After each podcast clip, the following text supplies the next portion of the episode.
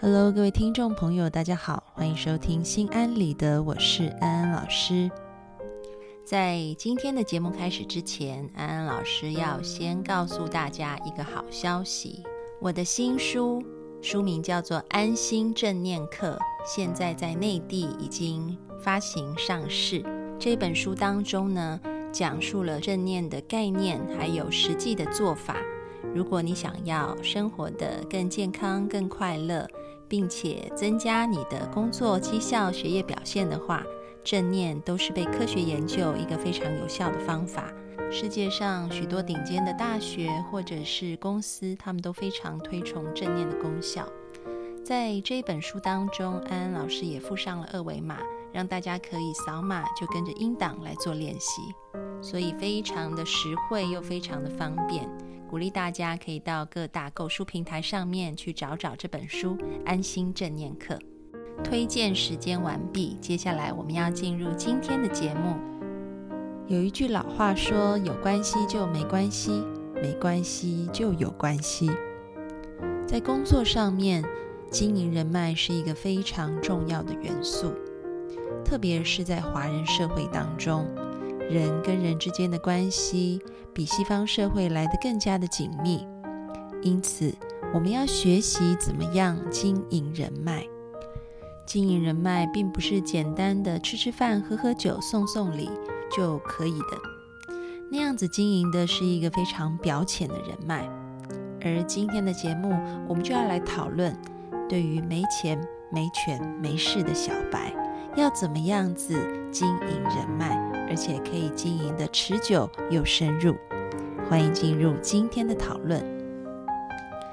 讲到这个经营人脉的话题，安安老师今天大概要分三个层面来说。嗯，那么在第一个层面呢，我要先讲的是，我们要先预备好心来做经营人脉这件事情。也就是第一点是，我们要选择一个正确的动机。在一些研究调查里面就发现说，如果你今天带着是一种为了工作我不得不要去经营人脉的话，那么这个研究结果就发现，对比于那些带着非常正向积极的动机。想要自己在工作上面更加的进步，想要自己的人生更有多一些的成长。前者呢，他们在工作绩效上面的表现就远远逊色于后者。也就是说，即便两个人都是很努力的在经营人脉，但是如果一个人是打从心底，嗯，不接受，也不喜欢这件事情，但是另外一个人是打从心底。觉得这件事情很重要，对我帮助也很大的话，那么出来的效果是完全不一样的，而这个效果也会影响你在工作上面的表现。所以，如果你是一个不太喜欢社交生活，但是呢又觉得工作必须要去经营人脉的话，安安老师要告诉你，现在我们开始要转换想法，也就是说。本来你要去参与一些社交聚会的时候，你可能抱着是不得不去、讨厌参加啊这样子的想法。那么皮笑肉不笑。现在呢，你要打心底去改变你的动机，改变你的意图。你可以换一种方式想，这样子的一个聚会可能是很有趣的，也许会带给我一些新的机会。也许会遇见一些很有趣的人，给我一些新的学习。啊，那当你能够这样想的时候，你会发现这个社交聚会就会变得很不一样。在心理学当中，我们说自我实现的预言，也就是很多人去算命，为什么觉得算命算得很准？那是因为算命先生告诉他你会怎么样，他就相信了。然后自己的行为动机都跟随着这样子的预言走，所以一个人的内在信念是非常重要的，他绝对会牵动我们之后的行为表现。因此，这个聚会的价值是你自己去赋予它的。如果你觉得它会是一个带给你很有帮助的聚会，它就会是那样子的呈现啊。所以，当你去跟人家吃饭、跟人家交谈的时候，你可以先给自己做一个心理建设，那就是我相信今天这个聚会可以协助我增加在工作上面啊可能需要的知识、技能或者是机会，我一定会在里面学到一些东西的。带着这样子的心情去参加的时候，你会发现这样子的一个应酬交际就变得很不一样，而你在当中所遇到的这些人。他们也会感觉到你身上的气场能量是不一样的，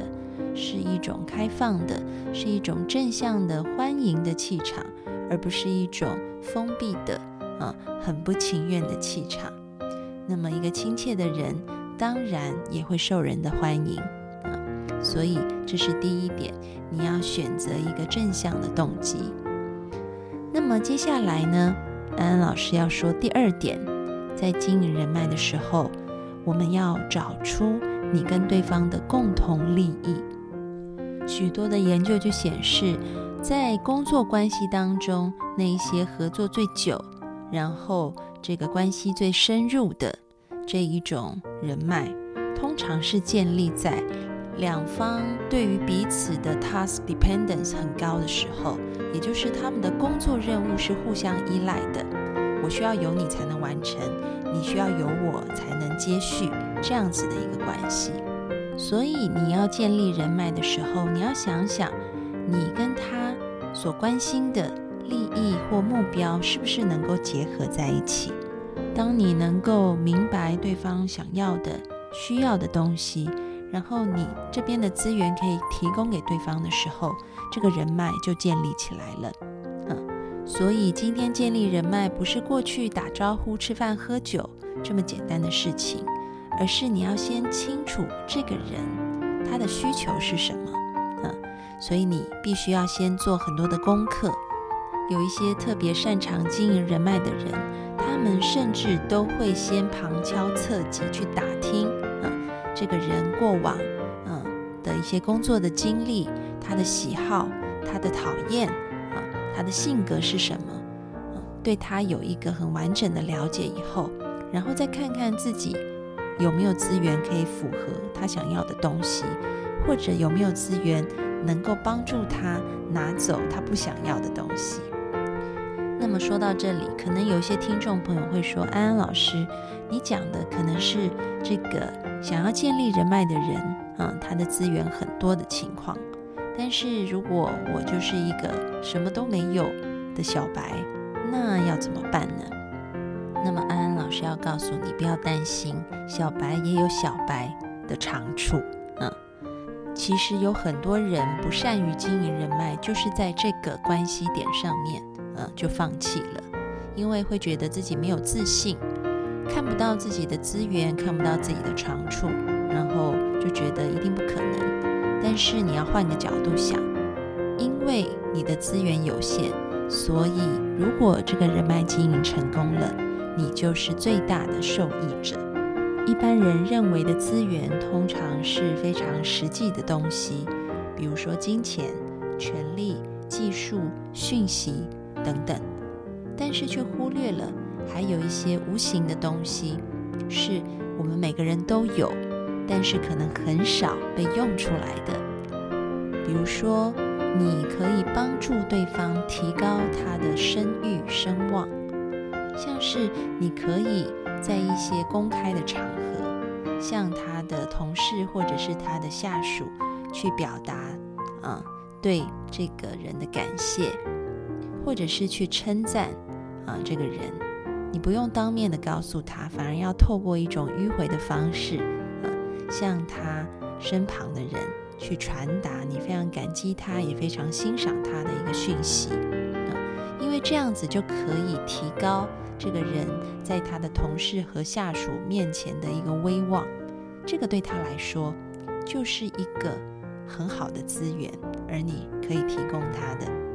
另外，这些非常有资源的人，其实他们有时候也需要一些非常独到的见解。这些见解可能是他们从来没有想过的。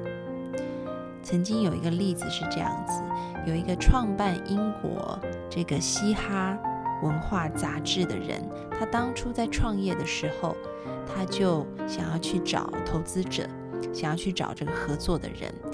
然后后来他想到，在英国有一个投资这种音乐文化杂志的大佬，他决定要锁定这个人成为他的合作伙伴，要跟他建立关系。所以呢，他就先去阅读这个大佬所有的传记，他媒体的报道他都去读，然后知道他的价值观是什么以后，当他去面见他的时候，他就是向他表达他很欣赏他的价值观。也很了解、很认同他。嗯，当一个人被了解跟认同的时候，其实你们的关系就建立了第一步。然后接下来的第二步呢，他就说他觉得他有一些东西是可以给到对方的。对方就很好奇，说是什么？他就说，可能你理解的这些音乐文化啊，都是现代跟你同年龄的世代他们。的一个需求，但是我代表的是一个非常年轻的世代的需求，可能是你没有听过的，就是嘻哈文化。他就把这种年轻者的需求跟嘻哈文化介绍给这个大佬，那么这个大佬听了以后就觉得对这个是我没有听过的，就开始产生兴趣了。所以你可以看到这个例子，这个寻找人脉的人。他一开始向对方表达的是对他的了解和认同，这个了解和认同不是随口说了算啊，而是建立在他对他有一个很深入的理解、做功课以后才说的话。那么当然，对方也会知道你做了功课，知道你对他的认同和理解并不是表面功夫，而是真的花了时间。所以对方也会对于你，啊，给予一定的尊重，然后并且也愿意打开耳朵、打开心听你说。这个时候再挑一些他可能会有兴趣，但是不理解内容的话题，然后你可以成为那一个讲述者，啊，然后慢慢的你们就可以建立一个深入的关系，因为你可以提供给他所需的资讯。那么这个就是小虾米，其实也可以跟大金鱼当好朋友的啊。接下来呢，我们要讲第三点，就是你要把你建立人脉这件事情去做一个跟更高层次目标的连接。研究就发现，当你能够把建立人脉这件事情，把它的目标放得更高、更神圣的话，那么你在做这件事情的时候，也会变得更加的投入，然后呢，这个经营人脉的成效也会更加的好。有研究就发现，当一群人他们有一个这个目标，就说我要去经营人脉，是为了要支持我们的公司，帮助我的客户的时候，对比于另外一群人，他们的出发点是为了个人的利益。前者会感觉到自己更加的真诚，所以呢，会投注更多的心力来经营，并且也会得到更好的效果。他们的业绩、他们的绩效都提升了，然后所获得的金钱利益也比后者来得更高。所以你会发现很特别，嗯，后者他是想要为了赚钱，所以去经营人脉，但是。赚到的钱却比前者是为了服务客户，是为了帮助公司，反而来的少。所以你会看见，利他其实会带给我们、激发我们更大的动力去经营啊。所以以前我们知道是要自利，然后利他。其实呢，利他也就是自利。如果我们可以调转一个方向的话，也许你会发现。你的动力更强，因此将你的目标连接到众生的利益，连接到他人的利益，啊，做出一个更神圣的目标的时候，你会发现，因为你真的在替别人着想，所以别人也会感觉到，所以你可以把人脉经营的好，而自己也会在当中得到更大的利益。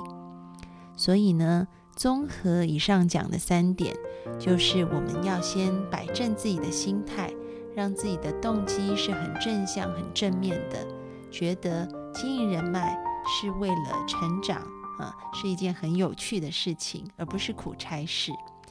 那么想想对方的需要，看看自己能够提供给他什么，不要对自己失去信心，你一定有办法可以提供给对方一些东西的。